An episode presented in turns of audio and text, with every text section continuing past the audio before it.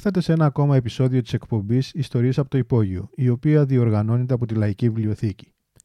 Αυτό το επεισόδιο είναι αφιερωμένο σε μια αγελαδίτσα, την Ανθούλα, ή αλλιώς αγγλιστή Blossom, η οποία όπως θα δούμε παρακάτω κυριολεκτικά έσωσε τον κόσμο.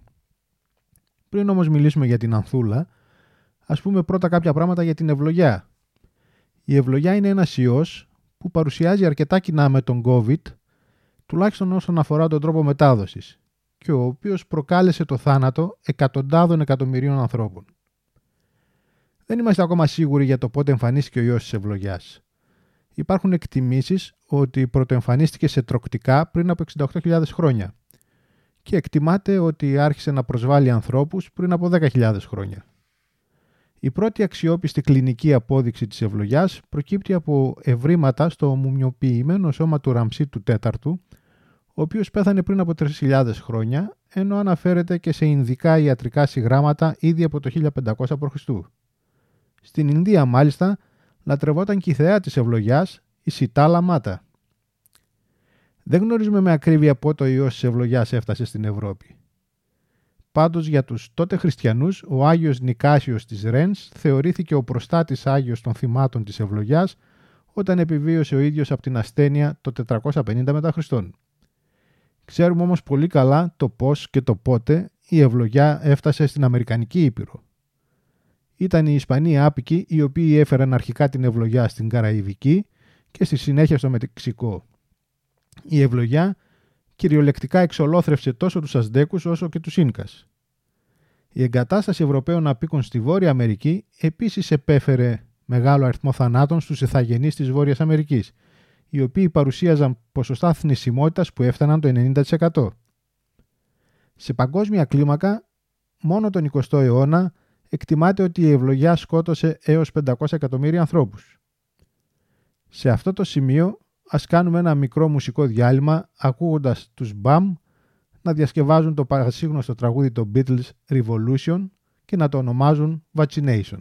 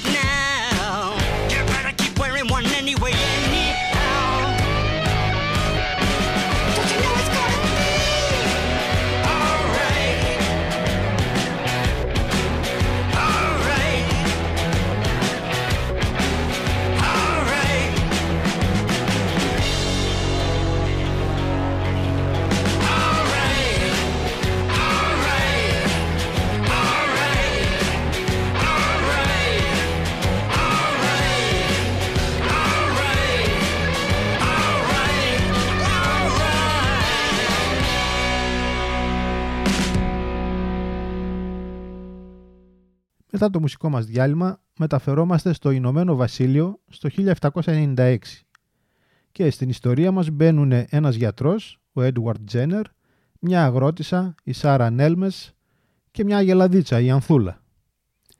Η Ανθούλα πάσχει από τη λεγόμενη δαμαλίτιδα. Η δαμαλίτιδα είναι μια μορφή ευλογιάς η οποία προσβάλλει τις αγελάδες και η οποία εμφανίζει παρόμοια αλλά πιο ήπια συμπτώματα από την ευλογιά. Η δαμαλίτιδα μπορεί να μεταφερθεί από τις αγελάδες στους ανθρώπους και κυρίως σε αυτούς που τις αρμέγουν. Μια ημέρα λοιπόν η Σάρα, η οποία είναι αυτή που αρμέγει την Ανθούλα, επισκέπτεται τον Έντουαρτ Τζένερ έχοντας βγάλει εξανθήματα με πίον στο χέρι της. Ο Τζένερ θα παρατηρήσει ότι οι γυναίκες που έχουν κολλήσει δαμαλίτιδα παρουσιάζουν γενικώς ανοσία στην ευλογιά. Αποφασίζει λοιπόν να δοκιμάσει το εξής. Παίρνει πίον από τις φλίκτενες της Σάρας και το τοποθετεί υποδόρια σε ένα 8χρονο παιδί, το γιο του κυπουρού του. Το παιδί αρρωσταίνει από δαμαλίτιδα παρουσιάζοντας ε, ήπια συμπτώματα. Όταν το παιδί αναρώνει, το εκθέτει με τον ίδιο τρόπο στον ιό της ευλογιάς, χρησιμοποιώντας πίον από φλίκτενες ευλογιάς. Το παιδί δεν αρρωσταίνει από ευλογιά και έτσι ο Τζένερ αποδεικνύει επιστημονικά δύο πράγματα. Πρώτον, ότι η δαμαλίτιδα μπορεί να μεταδοθεί από άνθρωπο σε άνθρωπο και δεύτερον, ότι με αυτήν τη διαδικασία ο άνθρωπος μπορεί να αποκτήσει ανοσία στην ευλογιά. Τη διαδικασία αυτή την ονομάζει vaccination, λέξη που προέρχεται από το λατινικό βάκα που σημαίνει αγελάδα. Έτσι λοιπόν η Ανθούλα, χωρίς να το ξέρει, λειτουργεί ως το εργαλείο για να σωθεί η ανθρωπότητα από την ευλογιά. Προς τιμήν της, το κέρατό της φυλάσσεται μέχρι και σήμερα σε μουσείο. Σε αυτό το σημείο όμως, ας κάνουμε ένα ακόμα μουσικό διάλειμμα ακούγοντας την Φοντέλα Bass να τραγουδάει το Rescue Me.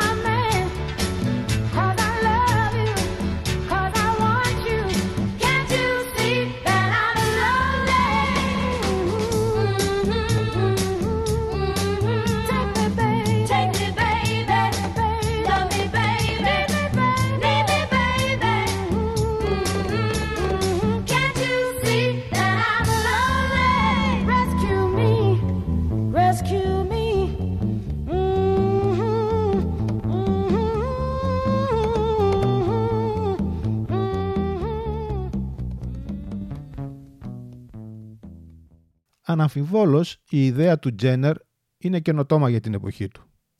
Και παρότι που γρήγορα θα γίνει αποδεκτή από μια μεγάλη μερίδα της ιατρικής κοινότητας, υπάρχουν ωστόσο και πολλές αντιδράσεις. Για πολλούς γονείς, το ίδιο το εμβόλιο της ευλογιάς προκαλεί φόβο, γιατί περιλαμβάνει την διάτρηση της σάρκας στο χέρι του παιδιού και την εισαγωγή πίου από φλίκτενες ατόμου που έχει εμβολιαστεί περίπου μια εβδομάδα νωρίτερα. Θα υπάρχουν όμως και πολλοί αρνητές του εμβολίου, συμπεριλαμβανομένου και του κλήρου, οι οποίοι πιστεύουν ότι το εμβόλιο είναι αντιχριστιανικό, επειδή προέρχεται από ζώο. Θα ακολουθήσει δε και μια εκτεταμένη γελιοποίηση του εμβολίου, βασιζόμενη φυσικά στην έλλειψη έγκαιρης πληροφόρησης, η οποία θα οδηγήσει στη δημοσίευση γελιογραφιών που δείχνουν ασθενείς να αναπτύσσουν παράξενους όγκους που τους κάνουν να μοιάζουν με αγελάδες, να βγάζουν κέρατα, ακόμη και να γεννάνε μοσχάρια αντί για φυσιολογικά παιδιά. Κάτι αντίστοιχο δηλαδή με το σημερινό επιχείρημα ότι τα εμβόλια θα μας αλλάξουν το DNA, θα μας βάλουν τσιπάκια κλπ. κλπ. Για άλλους πάλι η άρνησή τους να εμβολιαστούν αντικατοπτρίζει τη δυσπιστία τους στην ιατρική και στην αποτελεσματικότητα του εμβολίου. Ενώ πολλοί θα αντιταχθούν στον εμβολιασμό επειδή πιστεύουν ότι παραβιάζει την προσωπική τους ελευθερία. Έτσι λοιπόν, όταν το 1853 βγαίνει ο νόμος που επιβάλλει τον υποχρεωτικό εμβολιασμό για βρέφη ηλικίας έως τριών μηνών και στη συνέχεια ο νόμος του 1867 ο οποίος επεκτείνει την ηλικία στα 14 έτη προσθέτοντας ποινές για την άρνηση εμβολίου θα προκαλέσει αντιδράσεις από μερίδα πολιτών που θεωρούν ότι παραβιάζεται το δικαίωμα να ελέγχουν οι ίδιοι τόσο το σώμα τους όσο και το σώμα των παιδιών τους. Με όλα τα παραπάνω, είναι αδύνατο λοιπόν κανείς να μην αναγνωρίσει τις τρομηρές ομοιότητες που παρουσιάζει η περίπτωση της αντίδρασης στο εμβόλιο της ευλογιάς τότε με αυτά που βλέπουμε να συμβαίνουν στην τρέχουσα πανδημία του COVID-19. Μιας και σε αυτό το επεισόδιο αναπόφευκτα μιλάμε για το θάνατο, ας κάνουμε ένα μουσικό διάλειμμα ακούγοντας το Δημήτρη Μητσοτάκη να τραγουδάει για το θάνατο και τον έρωτα με έναν πολύ απολαυστικό τρόπο. Ακούμε λοιπόν το τσογλάνι.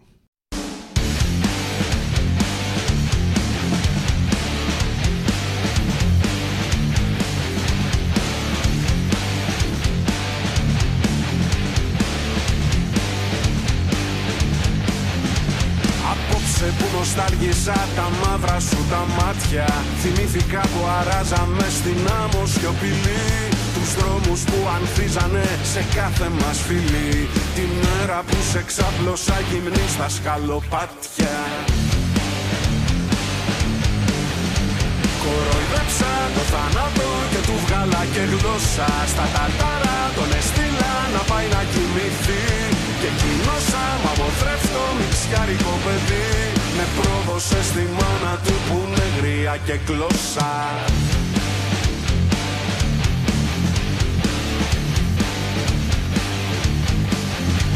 Και παίρνει η μάνα του η γη. Ένα μακρύ στυλιάρι Και γράφει πάνω το όνομά που μου δώσε ο νονός. Και στέλνει μαύρο κόρακα να πει από εδώ και μπρος. Τα χρόνια μέτρα που παίρνουν πριν έρθει να σε πάρει. Με γελάσε ο δαιμόνας και μου στείλε τη δόξα. Σε κοινό το γυμνό κορμί της πως να τη σταθώ Με και με τραβήξε στο μαύρο της βυθό. Και κάθε τόσο σκάλιζε την έμφυτη μου λόξα.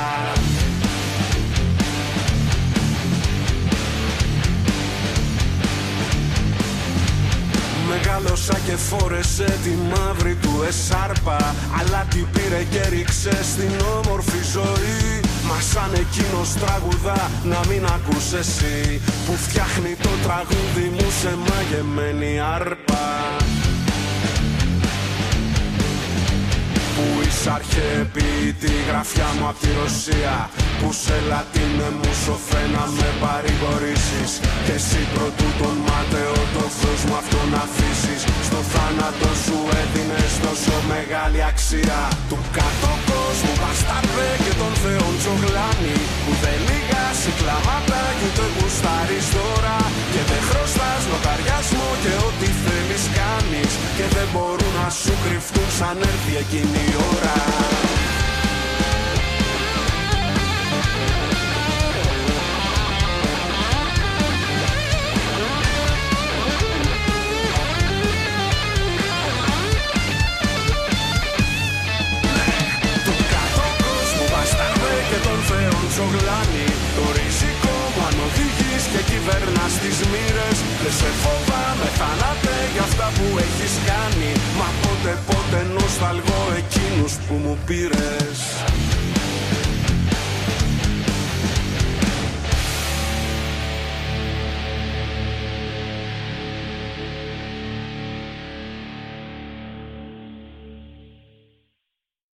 πάντως, όταν μιλάμε για τις προσπάθειες του κράτους να εμβολιάσει τους πολίτες, δεν έχουμε αυταπάτες.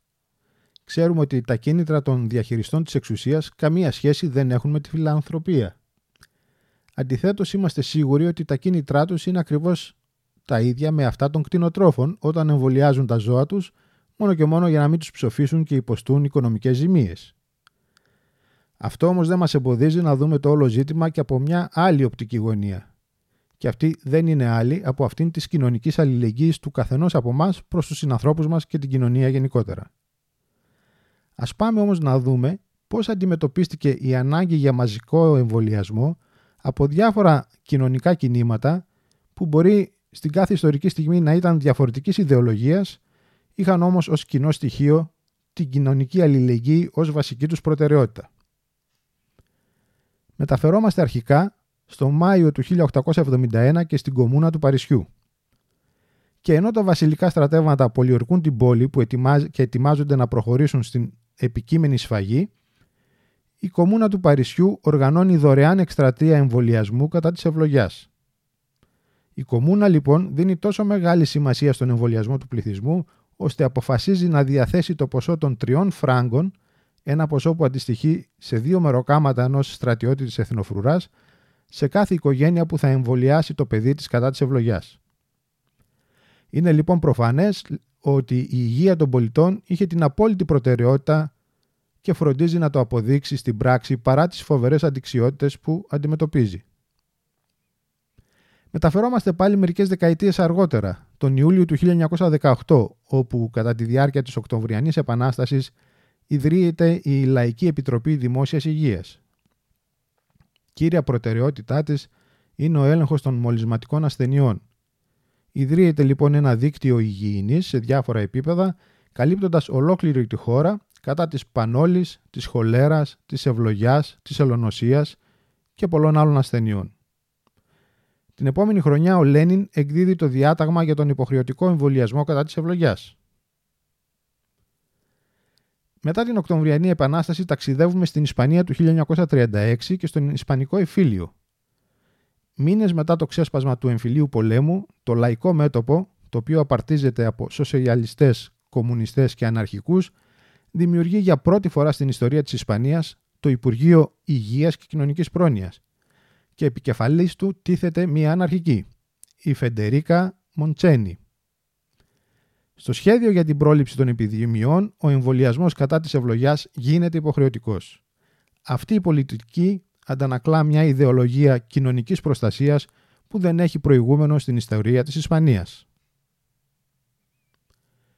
Και μιας και φτάσαμε να μιλάμε για τον Ισπανικό εμφύλιο, έναν πόλεμο που έγινε το σύμβολο της αντίστασης ενάντια στο φασισμό, ας ακούσουμε ένα ακόμη τραγούδι από τον Δημήτρη Μητσοτάκη και το Σπύρο Γραμμένο. Ακούμε λοιπόν τη λίστα.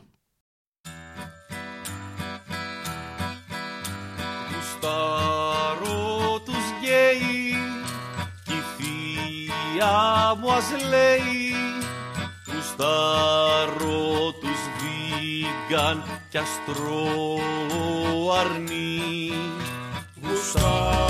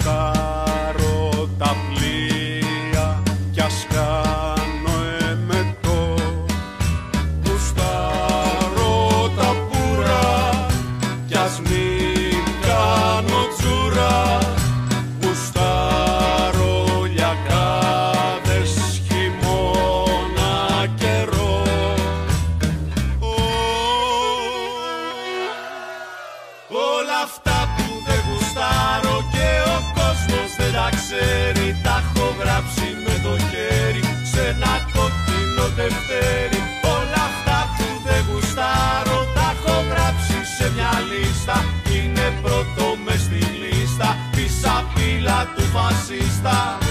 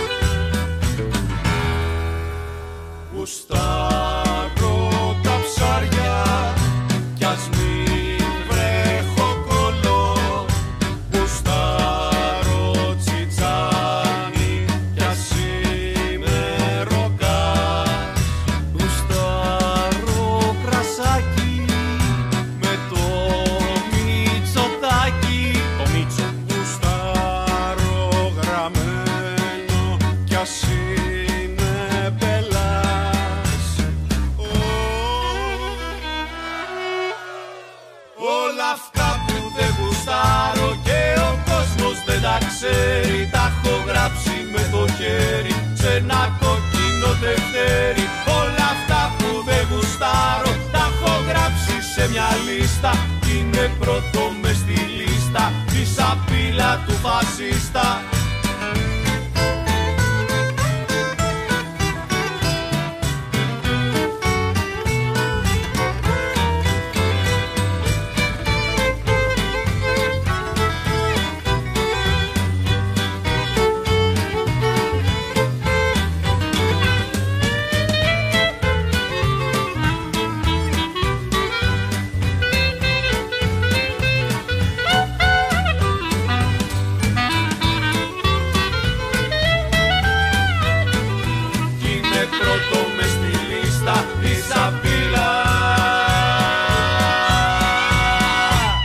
φασίστα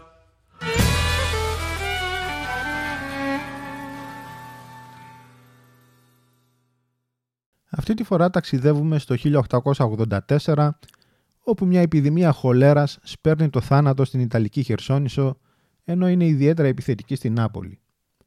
Σύμφωνα με τις στατιστικές των τοπικών αρχών, η χολέρα προσβάλλει πάνω από 14.000 ανθρώπους στη συγκεκριμένη επαρχία και αφήνει πίσω της 8.000 νεκρούς, από τους οποίους οι 7.000 μόνο στην Νάπολη. Το κράτος θα αντιδράσει επιβάλλοντας κατασταλτικά μέτρα. Η πόλη θα τεθεί κάτω από στρατιωτικό νόμο και θα επιβληθούν περιορισμοί στις μετακινήσεις. Παρά την επαπειλούμενη ποινή της τριετούς φυλάκισης, ο Ερίκο Μαλατέστα και άλλοι αναρχικοί από διάφορα τμήματα της Ιταλίας μεταβαίνουν στην Νάπολη ως υγειονομικοί εθελοντές με σκοπό να περιθάλψουν όσους έχουν χτυπηθεί από την επιδημία της χολέρας. Δύο αναρχικοί, ο Ρόκο Λομπάρντο και ο Αντώνιο Βάλντρε, θα αφήσουν εκεί την τελευταία τους πνοή, έχοντας προσβληθεί από την νόσο.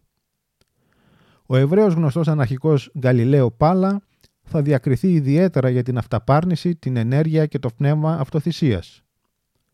Στον πρώην φοιτητή της ιατρικής, Ερίκο Μαλατέστα, εμπιστεύονται ένα τμήμα ασθενών. Αυτό είναι και το τμήμα που θα παρουσιάσει ιδιαιτέρως υψηλά ποσοστά ανάκαμψης. Θα του προσφερθεί μάλιστα και τιμητική διάκριση με τη μορφή μεταλλίου, την οποία φυσικά και θα αρνηθεί. Με το τέλος της επιδημίας, οι αναρχικοί θα αποχωρήσουν από την Νάπολη και θα εκδώσουν ένα μανιφέστο εξηγώντας πως η αληθινή αιτία της χολέρας είναι η φτώχεια και το μοναδικό φάρμακο που θα εμποδίσει την επανεμφάνισή της δεν είναι τίποτα λιγότερο από την κοινωνική επανάσταση. Σε αυτό το σημείο Ας κάνουμε ένα μουσικό διάλειμμα ακούγοντας τον Αλέσιο Λέγκα να τραγουδάει το «Νίνα Νάνα Περερίκο». Ένα ανανούρισμα δηλαδή για τον Ερίκο.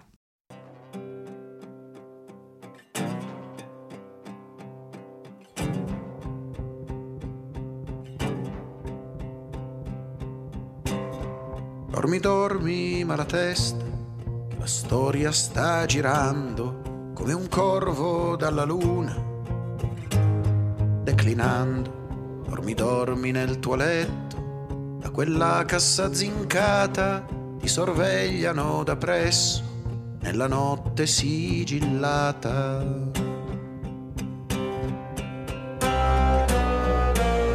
Dormi, dormi, ma la testa, che qui ora è tutto a posto. Ogni notte si ridesta, ogni cosa col suo costo. La giustizia è un uniforme, la si calza e via di corsa. L'uguaglianza è un bene enorme, l'han quotata pure in borsa. L'han quotata pure in borsa.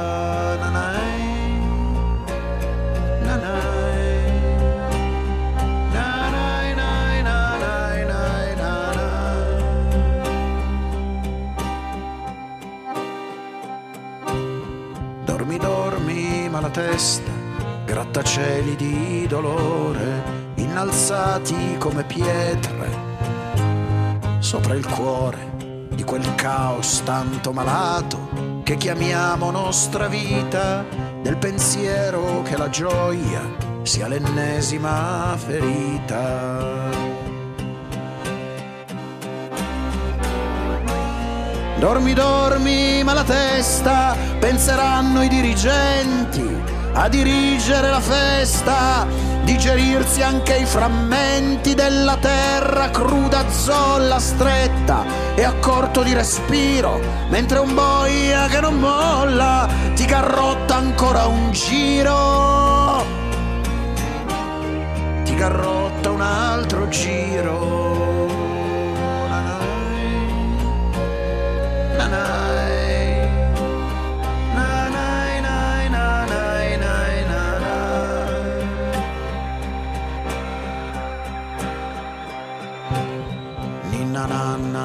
Testa, come vedi tutto bene, sul dirupo del futuro, l'obbligo delle catene, si dovesse mai pensare che chi va poi non ritorna dentro questa solitudine ultramoderna. Sveglia, sveglia, ma la testa, Pietro Gori e Baculino allo squillo della tromba fate nascere il mattino capi di buona speranza per doppiare la passione. Carcerati in questa stanza presto la rivoluzione. Presto una rivoluzione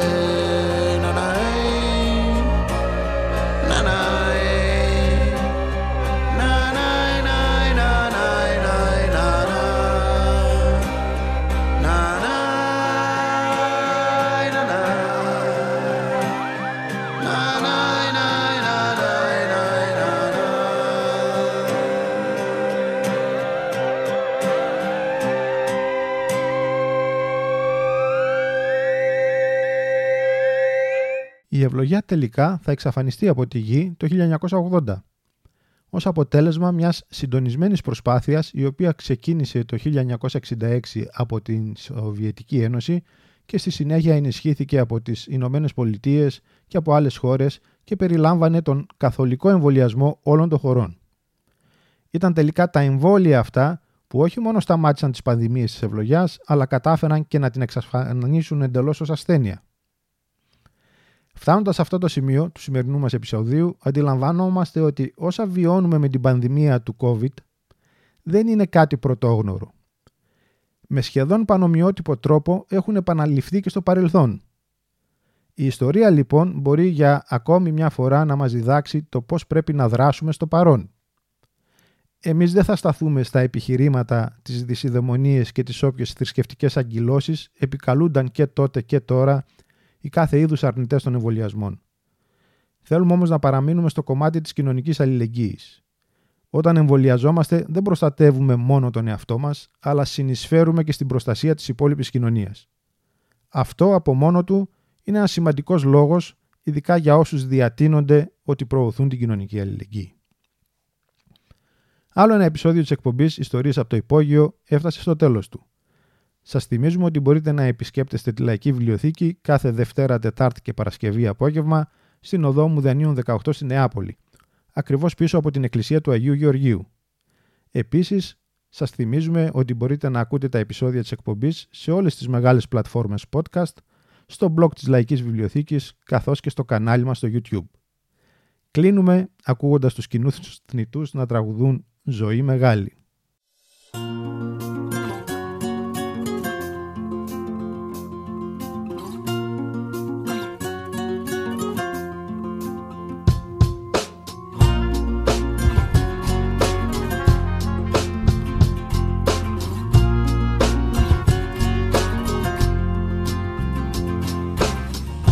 Βγάλω δεν μπορώ να αποβάλω τη μιζέρια μας και τάχτη το μεγάλο. Όσα τα υπάρχοντα και τα αποφάγια του άρχοντα που τρώω μια ζωή για να τη βγάλω. Δεν με πιάνει τίποτα κι είναι το στομάχι μου γεμάτο από αλκοόλ και φαγητό. Φταίνε τα ανίποτα που κρύβω απ' τη χαρά μου με την πάρει καμιά λύπη στο κυνηγητό Σβήνω το τσιγάρο σαν το μαύρο μου το φλάρο Έχω κάνει καμινάδες στα πνευμονιά μου Φεύγουν οι στιγμές μου ανεκπλήρωτες ζωές μου. Είναι όλα καιρές ημέρες και τα χρόνια μου. Μ' έχει πάρει μπάλα που ξεφάφει στα λαστάλα Η βοχιά μου η παιδική και η ανέμελη. Σκάει και η δόνη το κορμί μου μες στην κόλαση της πόλης Και η ψυχή βγάζει την πεμπέλη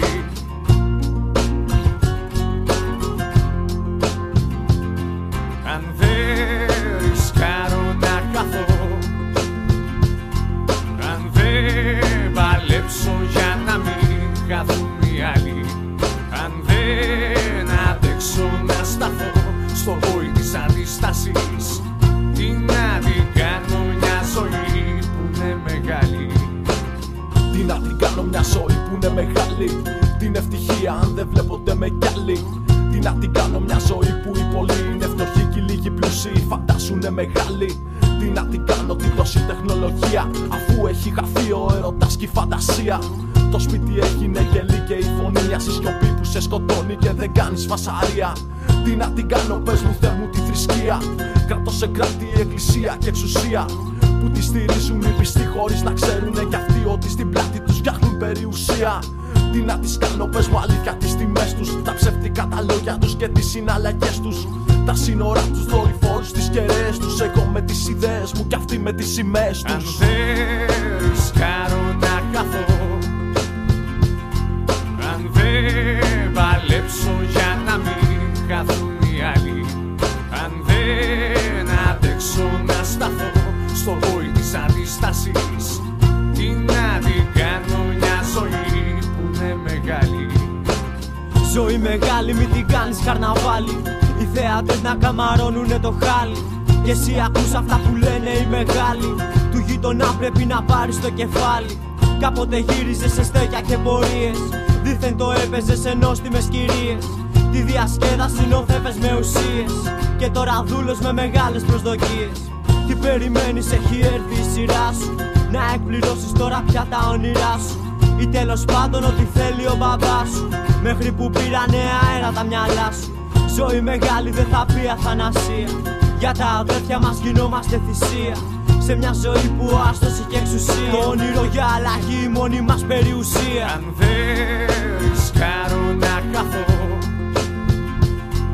Αν δεν παλέψω για να μην χαθούν οι άλλοι Αν δεν αντέξω να σταθώ στο βόη της αντιστάσης Τι να Σάπισε το σύστημα και βρώμησε ο τόπος Μα δεν βρίσκεται κανείς για να το θάψει. Κάθε του ολίσθημα αντί να φέρει οργής παίρνει το φόβο στη γη να το ξεχάσει. Χόρταζα ηγέτες που σπουδάσανε δραπέτες από τον νόμο που οι ίδιοι έχουν γράψει. Γιόρταζα πολύ μα πότε θα έρθει η γιορτή και τα γενέθλια για τη δίκαιη ζωή. Δώσε μία πάσα πας και πάρεις καμιά ανάσα Εδώ τα αθλήμα δεν είναι ατομικό. Μες στο γήπεδο μας. Ξεπουλήσαμε τον ίδιο τον εαυτό μας όλα για τα αφεντικό. Όσα και να βγάλω δεν μπορώ να αποβάλω τη μιζέρια μας και τάχτη το μεγάλο. Όσα τα υπάρχοντα και τα αποφάγια του άρχοντα που τρώω μια ζωή για να τη βγάλω. Αν δεν ρισκάρω να χαθώ δεν παλέψω για να μην χαθούν οι άλλοι Αν δεν αντέξω να σταθώ στο βόη της αντιστάσης Τι να την κάνω μια ζωή που είναι μεγάλη. Αν δεν ρισκάρω να χαθώ αν δεν παλέψω για να μην χαθούν οι άλλοι Αν δεν αντέξω να σταθώ στο πόη της αντιστάσης Τι να την κάνω μια ζωή που είναι μεγάλη